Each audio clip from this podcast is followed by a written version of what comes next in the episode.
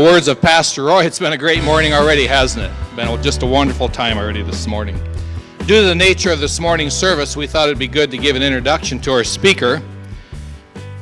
It's kind of a little bit odd how to say this, but uh, he's not a guest speaker because he actually joined our church last Sunday, so we can't call him a guest speaker, but he's been attending here, Ron and Paulette, for probably a little over a year, something like that. But we thought we should give you just a little information about him.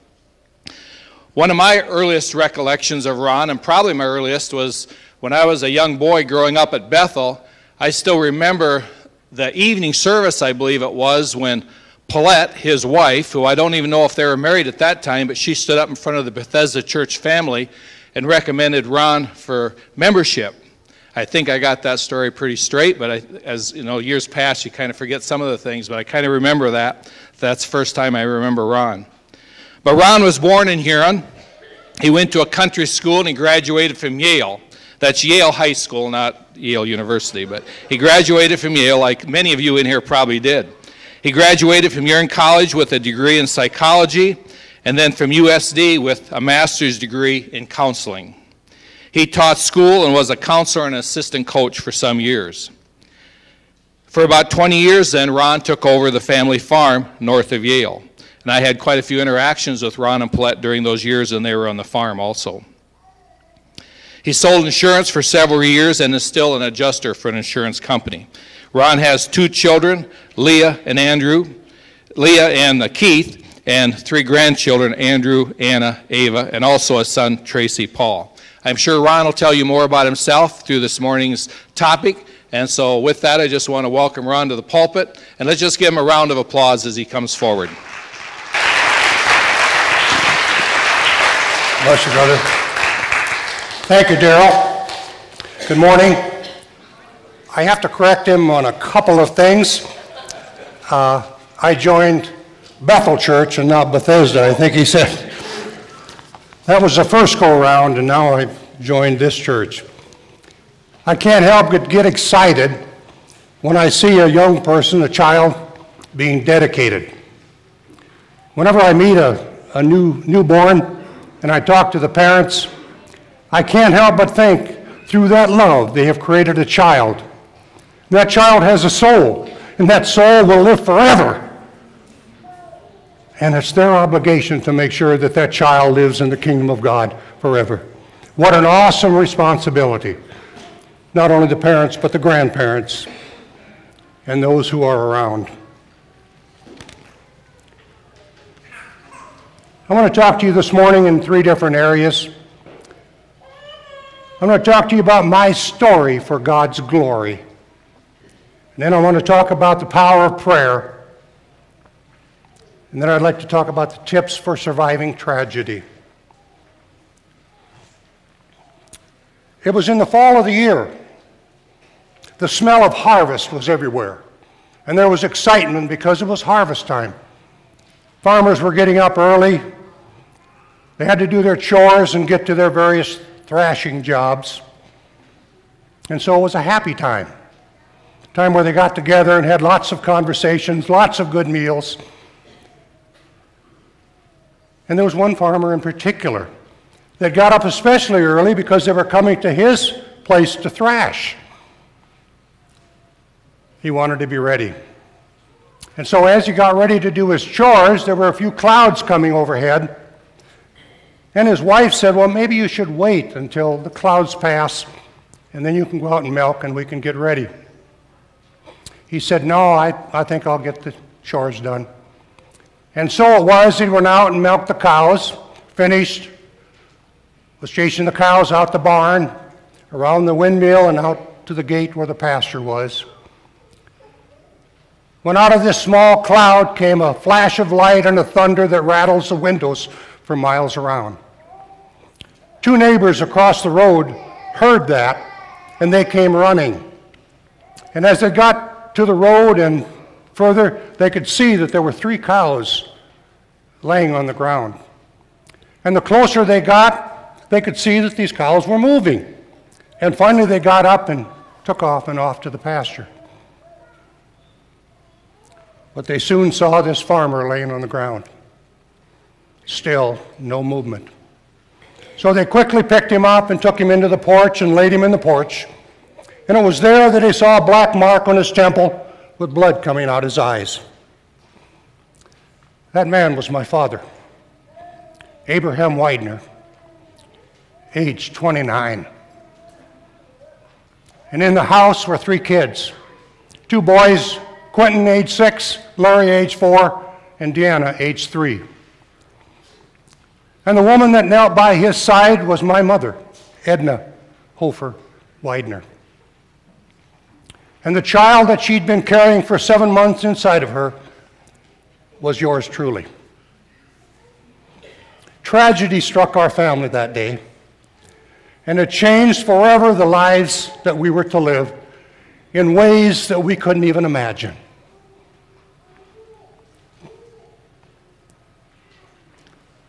Well, what do we do when tragedy strikes? How do we react? What's our response?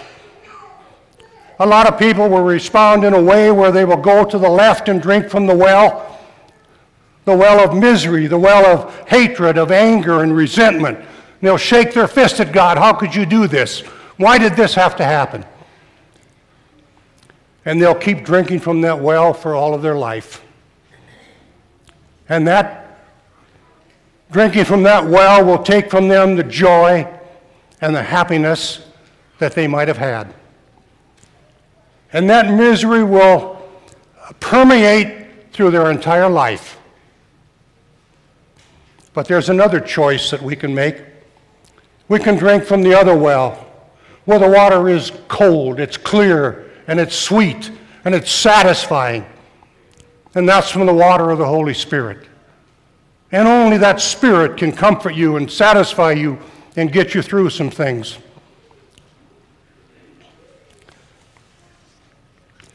Well, I know that God's Word has much to say about that.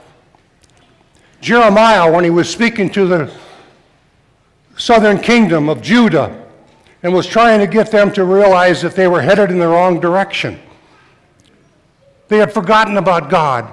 And he knew what pitfalls were going to come. The Babylonians were coming to take them into captivity. And he said in, Psalm, or in uh, Jeremiah 2:13. He said, "For my people have committed two evils. They have forsaken me, the fountain of living waters." They cut off that source which was supposed to give them comfort and peace and contentment in whatever was happening in their life. And Jeremiah saw that. In the second part of that verse, he said, uh, Thou hast hewed them out cisterns, broken cisterns that can hold no water. Well, what does that have to do with life? Well, beloved, I think you and I oftentimes think that we're storing up things in life that'll get us through some trying times. Maybe we think it's our money, it's our job, it's our family, maybe it's our 401k. But all these things will get us through in life no matter what it is that happens. But Jeremiah was saying, well, it's broken cistern. Maybe some of our young people don't even know what a cistern is. You know, it's that hole in the ground where the, the rainwater all ran in, and that was your supply of water in, in tough times. Well, he was using that analogy that they built broken cisterns that didn't hold any water. Because whatever they were doing, whatever they were putting their faith in, whatever they were trusting in, wasn't there when you needed it. You know, you and I need to be storing up for ourselves in a cistern, in a secure system, those things that'll be there when we need it. And I like to think of that as being a cistern of faith. Putting together our faith in something that's substantial, that'll always be there. So, beloved, what's in your cistern today? Well, 71 days after the tragedy in my family's life, someone decided that it was time to come into this world, to come along and be born. I can't imagine that they were singing Oh Happy Day at that time. and as I think about that time, from the death of my father to my birth, I can only imagine what kind of trauma was going through my mother. And my thoughts go to, gee, trauma. She was in terrible trauma. She cried every night. She screamed for weeks, trying to cope with where was she going to go in life. No money, no home, no car, nothing. Three kids and another one on the way. Well, I got to thinking, so I went to the internet. I should have called the doctor here. What are the effects of trauma on the fetus? Well, I Googled that. 19,100,000 things came up. So I started reading. Boy, that was depressing. All the way from psychological to severe psychological to all kinds of physical damage. Well, I'm so glad that I sidestepped the psychological damage although I've got family members that think the verdict is still out on that. All the way to physical damage. Well, I was born. There were those, I'm told, thought that, well, maybe, maybe he will be stillborn. There were those who said, well, maybe she should adopt. She got three kids, another one on the way. Life is too hard. Well, in fact, there was a family from Bridgewater that came forth and offered their services, but that never materialized. Mom kept us together for some reason. Shortly after that, we moved into town. I spent the next five years in the big town of Yale. We were pretty much free to do whatever we wanted to. My older brothers and sisters, they just ran free. Mom worked as a waitress in the restaurant. And I can't imagine what a waitress' earnings would be back then that she could survive and feed a family of five. But anyway, we grew up in that atmosphere. And I grew up running the streets. Somebody got me a scooter, and I would scoot up and down the streets. The postman called me Scooter one day and Superman the next. I don't know why. But it seemed I spent a lot of time on the west side of the street, on the south side. And if any of you know anything about Yale, that's where the pool hall was. And their door was always open. I was just a little kid, could barely walk, and I entered that pool hall quite often. Boy, I learned a lot of new words in there and the things that went on. And somehow, I was probably a pest or a nuisance, and they began to tease me and pester me. Well, I regurgitated some of those words at times. They thought that was funny. Pat me on the head and say, Here's a dime, go get a bottle of orange. Well, over the years, I drank enough orange pop to float a ship. My mother never knew that. Well, mother met a man while she was a waitress there. they decided to get married. And that was a marriage of two dysfunctional families. Ours was certainly dysfunctional, and he was as well, and as much as he had lost his wife a few months after their son was born. And so I can tell you that two dysfunctional families do not make a harmonious, happy family. But we survived. Our lives were kind of robotic in that we each did our own thing. I guess the thing that we didn't like was that there was no more freedom. We couldn't run the streets, do what we wanted to. We had to work and worked hard. We milked 17 cows morning and night. I can't imagine going to school. We didn't bathe all that often. But we learned to work. I remember growing up and having the feeling that I was kind of lost, I was lonely, and I was kind of loveless. Because as long as we were at home, I never saw any affection whatsoever. And I never heard any words of affection. And so maybe that's why I've gone so overboard with my grandkids. I never fail to leave them when I don't say, I love you. You are precious. You are important. You had some really God given talents. And I didn't have that. Well, we enter the teen, teen years when I saw life as being carefree and I lived a life which I would describe as living life with reckless abandonment. If you can imagine what that's like. I did all kinds of foolish things. I'd let 15 pounds of air out of the tires and we'd hop on the railroad tracks and head to here. You know, in that day, the tires were a certain width and you could drive on the railroad tracks. Go to town, have lunch, come back. Didn't think about, gee, if I was crossing Ravine Lake Bridge, a train was coming. So we live life that way. Not only that, I even made a statement in the annual that year when I was a senior. They had the, you know, the will and the class testimony and all that. And they had our picture in there and they wanted us to write something down below it. To have some kind of a statement. Well, mine was I want to live fast, love hard, die young, and leave a beautiful memory. Now, how twisted can you get for a teenager? I never had one adult in my life ever look at that and say, wow, you did have some psychological problems from back there with your mother. Not one. Well, I've done a couple of them. I've lived fast, I've loved hard. I'm too old to die young now. So all I can do is try to leave a beautiful memory. And I will sure try to do that. Well, a lot of people in situations will say, Where was God?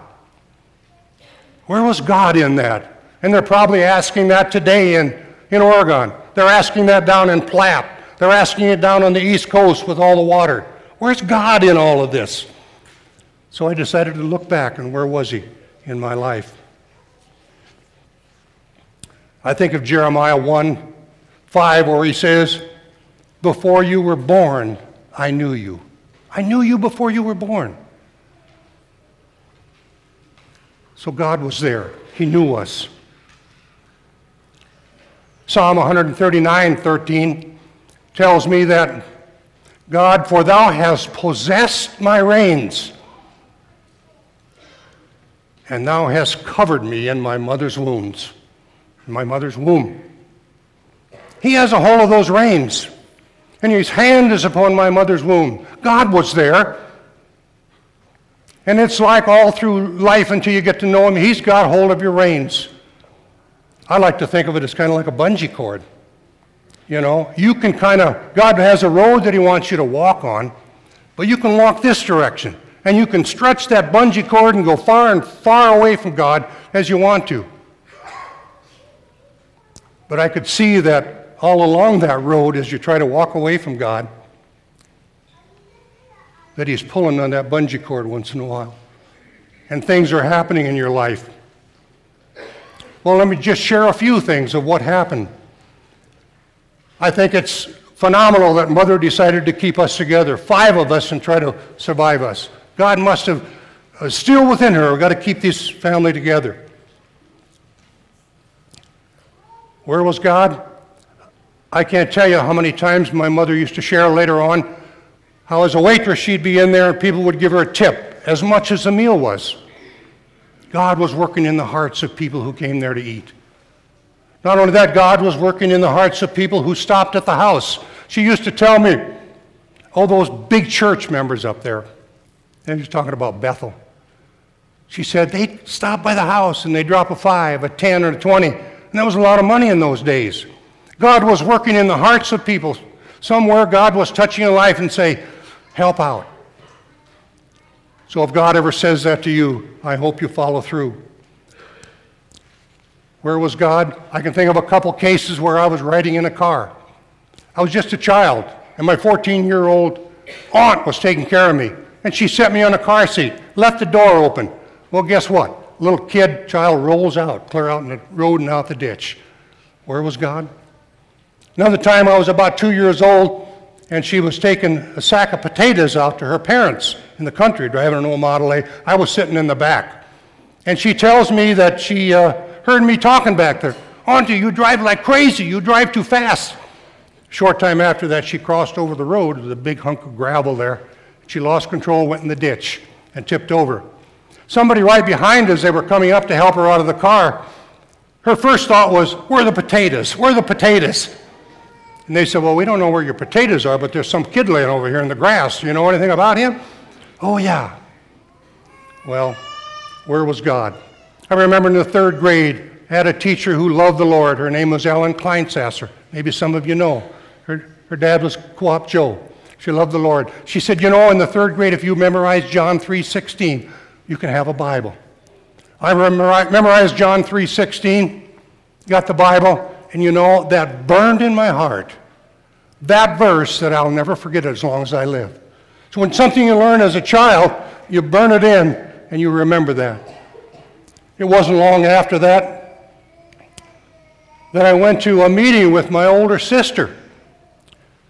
There was a meeting above a, a grocery store. They called them revival meetings. And once I got there, uh, it was, the house was packed. And some of you might know the names Nelson Poe and Manning Wallman. Revival meetings being held up there. And apparently, my sister decided to walk up at the end where they were singing Just As I Am without plea, but that thy blood was shed and she was, she was moved forward. And well, I was with her, so naturally I walked up with her and knelt down there at a table. And it got to be quite a while. I kept calling for more and more. And a lot of kids at that time committed themselves. After a while, I said, What are we doing up here? She said, Shut up and bow your head. So I guess neither one of us were really ready at that time. But you know, God was tapping us on the shoulder. Various times in my life where I, I saw that happen. Another time in particular, I was driving an Allis-Chalmer tractor. Unless you're a farmer, you wouldn't know what an Allis-Chalmer tractor looks like. But the steering wheel's over here, the seat's over here, and the fender's here.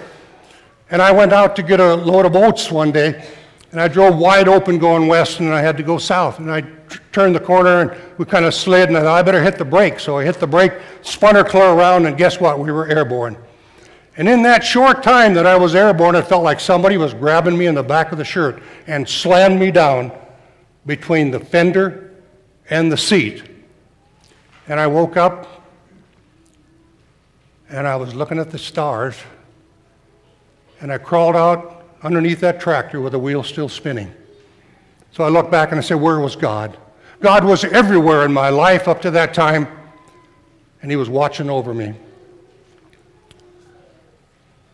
Well, up to that time, I didn't know Him. I said those years were difficult, my high school years. But then a, a blonde caught my eye. A little bitty blonde let me down. Well, I tried to get together with her, but her parents had no, no way was that going to happen. So one day I decided to, she was downtown, I picked her up, gave her a ride home. We got to the yard and Mama Bear was right there.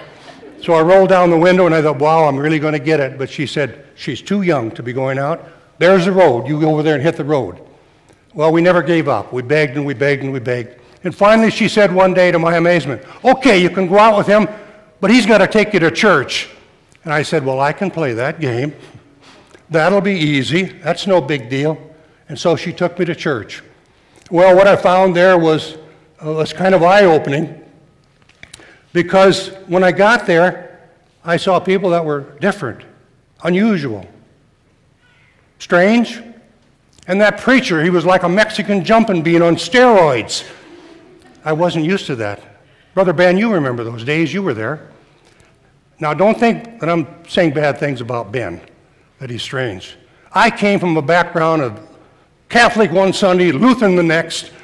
So I came from a robotic church where we sit down, stand up. Nothing unusual happened, nothing out of the way. Well, once I got to that church, I found something different. Because when I got there, they opened, do- opened wide the doors to me. And they were sincere about it. Not only that, they opened their hearts to me. I hadn't seen that kind of thing where people opened up their hearts and they shared. Told me a lot of things. Not only that, they opened up God's Word. There were many who taught me in those days of God's Word. Brent's dad, Leland. Walt Glanzer, Penny's dad. Even Ben here taught me a few things in life. Sam Wallman, Jimmy Home. They opened up their word to me. And they opened up a Bible that I had never known before. I was walking, like I was walking into another world. Wow. How great. So they opened God's Word. Not only that, they opened the pocketbooks. I couldn't believe this. They sent me to camp. They sent me clear to Washington, D.C. one year. Anyone else remember riding the train for three days? They sent me. They opened up their homes. There wasn't a night where I wasn't invited at Sunday night to someone's home.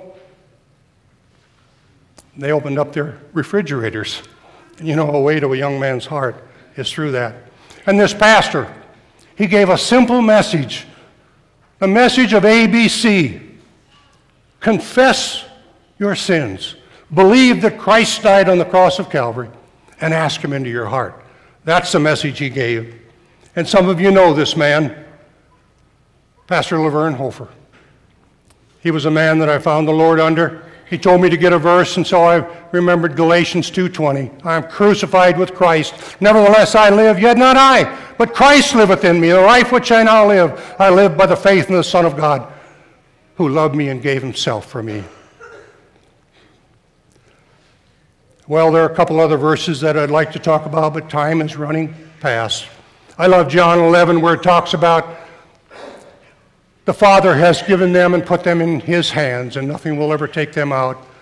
Romans 8, 35 and 38 goes on to talk about what nothing will ever separate us from the love of God. You know, I said that Christ, when you're born, God puts his, takes hold of the reins and He's got His hand on you. And at that point in my life, I said, I don't want your hand on me, Lord. I want to be in your hand. I want to be where there's safety and security for all of eternity. And that's where I put my trust. And so it was in a Sunday service that Pastor made the call, and I went forward and asked Christ to come into my heart. And I can tell you that I lived a life separated from God for so long, so lost, so lonely, and so loveless. And God came in and poured his love over to me like a tsunami. And once you have lived deprived so long in your life, and Christ comes in and fills you, you never forget it. And your life is changed. So I went from going this direction, I went 160 degrees, go this way. Now you know that it's 180 is complete way. Well, it's taken 50 years for me to try to get from that direction to be completely in the will of God. And I'm still working on it. Well, I was baptized a few weeks later down by the James River. And oh, remember that blonde I told you about? Less than a year later, that blonde and I met at the altar, said our I do's. And that was 50 years and six weeks ago. And some people don't believe in miracles. Praise God for who He is. Well, I want to share with you just quickly a few of the things that happen in life, what I call speed bumps and landmines. We think as a Christian that everything is going to be smooth, that everything's going to go okay. But it doesn't take long that you begin to find some speed bumps where you got to slow down. It's like the other day I got over to the side a little bit. You get on that rough side, boom, boom, boom, boom, boom. Ooh, I got to get back on straight. And that's what it is with life. God's using, using situations. But I think things happen for three reasons. Things happen sometimes because of our own stupidity our own actions. And I think sometimes God uses people, places, and situations to bring about His will in our lives. And then sometimes I think things happen just because they happen. But it wasn't long before I found out that uh, in 85 we found ourselves in a financial hole that there was no daylight for me. There was no daylight. And finally we saw a light at the end of the tunnel, and lo and behold, it was a train came at us and the chaos and the havoc and the scars that it wrecked in my, in my life will be there forever. Three years later, my mother passed away, and there's so many things I'd want to ask her now. Because what happened after my father died, she shut that door, put a padlock on it, and never opened it again. He was never spoken of. I don't know how tall he was. I don't know what he liked. I don't know what he liked to eat or anything. Somehow she shut that part of her life away. And so I lost that. So if you're here today and you have things you want to ask your parent, do it today. Three years later, I experienced the psychological trauma of my life when I stood for 11 and a half hours in the hospital, University of Minneapolis, Minnesota, waiting for my wife to come out of surgery for a radical mastoidectomy.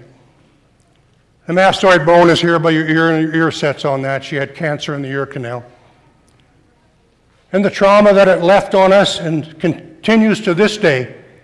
In two weeks, it'll be 24 years that she's dealt with nerve pain and ringing of the ear. And I don't have an explanation for that. So how do we how do we live with that? Well, it's like the guy that shot an elephant. And the guide said, Well, now you have to eat the elephant. He said, How can I do that? Well, one bite at a time. And so it is with us. It's one day at a time. Still looking for, for answers, but day by day, looking at God's grace. Three years later, I get a call from my son, who's out in Michigan. He said, I can't get married because I'm having trouble with these thoughts. Well, what is it? Well, something happened when he was a child with a babysitter. And so we had to deal with that issue. And so for a 12 year stretch there, I was tested and tried, and my cistern was getting pretty low. Well, maybe some of you think that's more information than you need to know this morning. But I was prompted by my brother Daryl, what he said to me a few months ago. Came out of Sunday school class and he said, I appreciate getting to know your heart. Why do we wait so long? Daryl and I have known each other for years that we don't understand our hearts, of what's really important. So I lay out for you this morning my life before Christ and the things that have happened after Christ. And I don't want you to feel sorry for me for not having a dad, for all the trouble in my youth. I don't want you to feel sorry for me for the speed bumps and the landmines I've had in life, or for the surgeries. Forgot the surgeries. 19 over the last 60 years, one every three years. I don't want you to feel sorry for me that. I want you to look at what Jesus Christ has done in my life. Where was God? He was there all the time. A song I love that we didn't get to sing, but was Ray Boltz song. My ship has been battered. My sails have been torn. I fall on my knees as I face the raging sea, but my anchor holds. My anchor is in Jesus Christ, folks. My anchor is here. Not only is he my anchor, he's the rock upon which I stand. If you're standing on ground that's sinking sand and life around you is shaking, you don't know what to do, you've got an illness or trouble, go to the rock. Or go to the lighthouse. He's my lighthouse. He keeps me from the rocks of sin, and when I'm out in the fog and I don't know what to do, I look to the lighthouse. And so he's my anchor, and he's my rock, and he's my lighthouse. Beloved, is he that for you this morning? If he is, give him an amen in the house of the Lord. That's what he means to me. Well, I want to share with you quickly of what God has done through you in the power of prayer. I haven't thanked you yet. I wanted to take this opportunity, but let me tell you what you have done. Those of you that have lifted up my name before the throne. I think God took that name and he grabbed an angel and he said, One of our servants needs an angel. You've heard of the show Touched by an Angel. Well, beloved, this last seven, eight months, I was touched by a hundred angels. I felt all kinds of touches. And when you feel the touch of God, you feel His presence. And when you feel His presence, you feel His peace. And when you feel His peace, you feel His power. And when you feel His power, you begin to feel a purpose in your life. And that's what you did for me. And when you begin to look for purpose in things that happen to you, you take time to ask God into your life. You're studying God's Word and you're listening. And the more you do that, it sends you back around till you feel the presence of God. And you feel His peace and His purpose. And as you do that in life, guess what spins off of? You spin off the praises of God. So thank you for what you've done. I had some dark days. The darkest day when, when my daughter brought home a, a walking thing, a walker. You know what my thought was?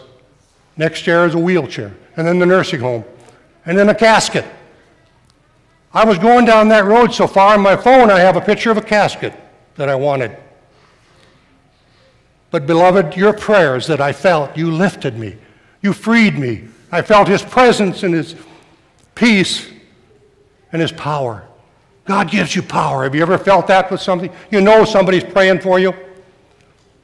Well, that's what happened to me. I so much appreciate it. Briefly, a few tips in a time of tragedy to survive. Make sure your anchor holds. Make sure your anchor holds. You're anchored in the Word of God.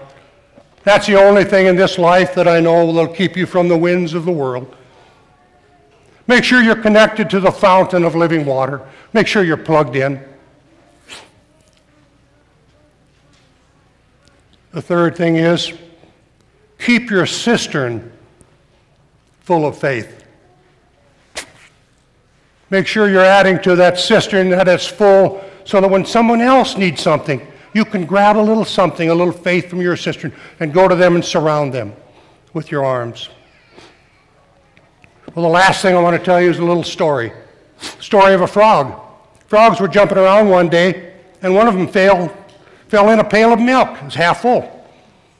And he was in there paddling away, you know, couldn't get out.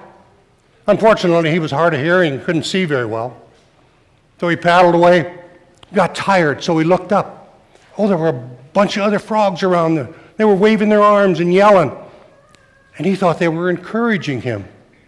So he took that as an encouragement. So he continued to paddle. He'd get tired and he'd paddle some more.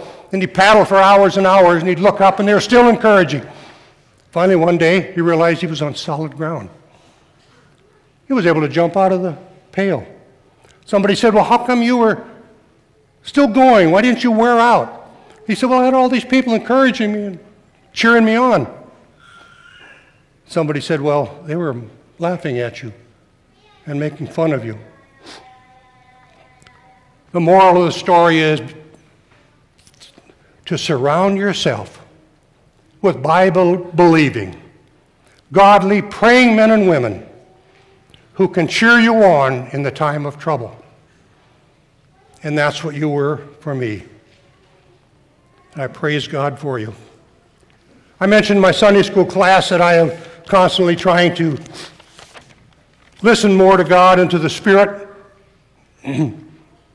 And over the years, God has spoken to me a way that I'd never heard before. So I, got out of bed one night, the middle of the night. It was January 2001. And I wrote on this piece of paper a little poem. Now, I'm not a poet, and I know it, my wife knows it. But God gave me these words, and I guess it sort of sums up what my life is all about. It goes, My Lord, and my family and my boat. All these in this life have kept me afloat. But it's to Jesus alone that I now look. Because of him and Calvary, my name's in the book. Amen and thank you.